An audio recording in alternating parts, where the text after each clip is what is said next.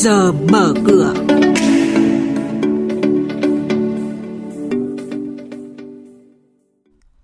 Thưa quý vị và các bạn, thu ngân sách 11 tháng năm nay giảm gần 8%. Lãi suất ngân hàng tiếp tục giảm và những nhận định về diễn biến giao dịch tại Sở Giao dịch Hàng hóa Việt Nam là những thông tin đáng chú ý sẽ có trong trước giờ mở cửa sáng nay. Và xin mời biên tập viên Bá Toàn cùng với biên tập viên Xuân Lan thông tin chi tiết. Thưa quý vị và các bạn, đại diện Bộ Tài chính cho biết do ảnh hưởng của dịch COVID-19 nên thu ngân sách giảm so với cùng kỳ những năm gần đây. Tuy nhiên, nhờ sự chủ động trong điều hành nên cân đối ngân sách trung ương và ngân sách của địa phương vẫn được đảm bảo.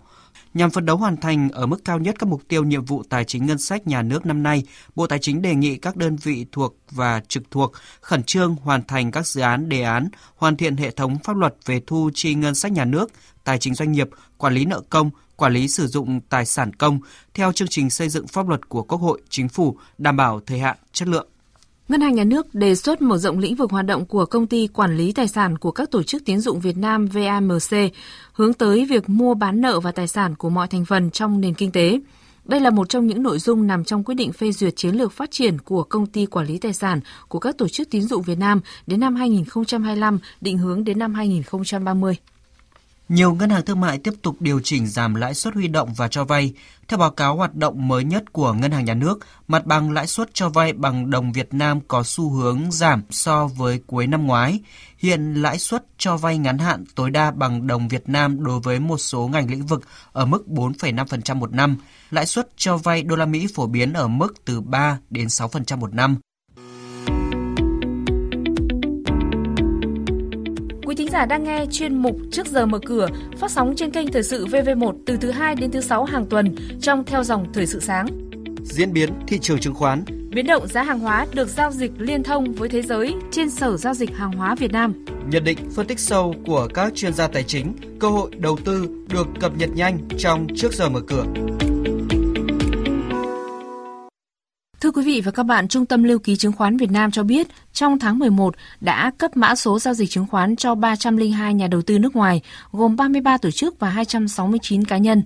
Ngoài ra, Trung tâm Lưu ký Chứng khoán Việt Nam đã chấp thuận thay đổi thông tin cho 62 nhà đầu tư nước ngoài, trong đó có 44 tổ chức và 18 cá nhân.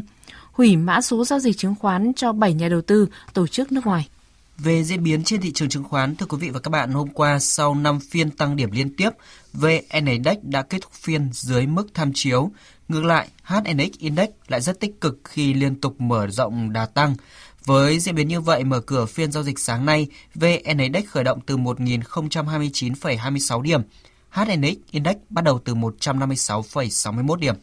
Thưa quý vị, tiếp theo là tin từ Sở Giao dịch Hàng hóa Việt Nam với các thông tin và diễn biến mới nhất trên thị trường hàng hóa thế giới.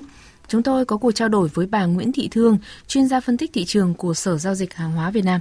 Thưa bà, bà cho biết diễn biến thị trường hàng hóa từ đầu tuần tới nay có những mặt hàng nào khởi sắc? Khi thị trường hàng hóa biến động tiêu cực từ đầu tuần đến nay, thì hiếm hoi nhà đầu tư vẫn thấy giá cà phê và quặng sắt tăng điểm. Kết thúc phiên hôm qua thì giá cà phê Arabica đã tăng 0,13% lên 2.629 USD một tấn. Việc đồng nội tệ của Brazil tăng lên mức cao nhất trong vòng 5 tháng trở lại đây là nguyên nhân chủ yếu giúp giá cà phê Arabica giao dịch tích cực. Trong khi đó thì giá quặng sắt cũng tăng 0,6% lên 144,94 USD một tấn nhờ sự hỗ trợ từ giá quặng sắt tại Trung Quốc. Giá mặt hàng này tiếp tục tăng mạnh khi hoạt động sản xuất công nghiệp được vực dậy à, và nguồn cung thu hẹp do những xung đột giữa Trung Quốc và Úc. Vâng, xin bà nhận định về thị trường nguyên liệu công nghiệp trong tuần này có điểm gì đáng chú ý? Từ nay đến cuối tuần thì thông tin mà thị trường quan tâm nhất vẫn là về gói cứu trợ mà chính phủ Mỹ đang gấp rút thống nhất trước dịp Giáng sinh và phương án cụ thể để triển khai vaccine ở các nước phương Tây. Các thông tin này thì dù không trực tiếp tác động đến giá các loại hàng hóa, nhưng sẽ giúp tạo ra tâm lý lạc quan cho thị trường.